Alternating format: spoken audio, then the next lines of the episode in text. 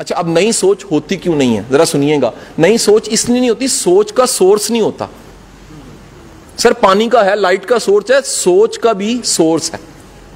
یہ بابے جتنے تھے، شفاق احمد، واصف علی واصف، جن کے میں نام لیتا ہوں، میرے ٹیچرز ہیں۔ میں کیوں نام لیتا ہوں؟ یہ سوچ دینے والے سورس تھے۔ ان کی کتاب، ان کی مجلس، ان کا زاویہ، ان کی پروگرام ان کی کیسٹ ان کے انٹرنیٹ پہ پڑی کوئی چیز، وہ سوچ دیتی ہے۔ وہ کیا کہتی ہے کہ تو ڈھونڈ رہا اللہ تیرے سے کتنا راضی ہے؟ ڈھونڈ تو اللہ سے کتنا راضی ہے۔ اگر تو راضی ہے، اللہ بھی تجھ سے راضی ہے۔ تو تلاش کر رہا ہے کہ تیری پریشانی کی وجہ حالات ہیں۔ تو بھول جا، ہمیشہ پریشانی خیالات سے ہوتی ہے، حالات سے نہیں ہوتی۔ تو حضور والا، یہ سوچ دینے کے، نئی سوچ دینے کے اب ہوتا کیا ہے، افکار باسی چل رہے ہوتے ہیں۔ افکار تازہ آتے ہی نہیں ہیں۔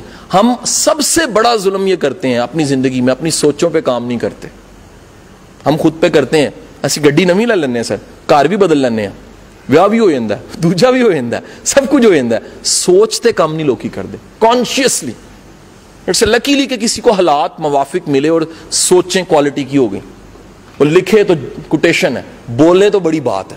لیکن سر، ہم کانشیسلی اس کے لیے ایفرٹ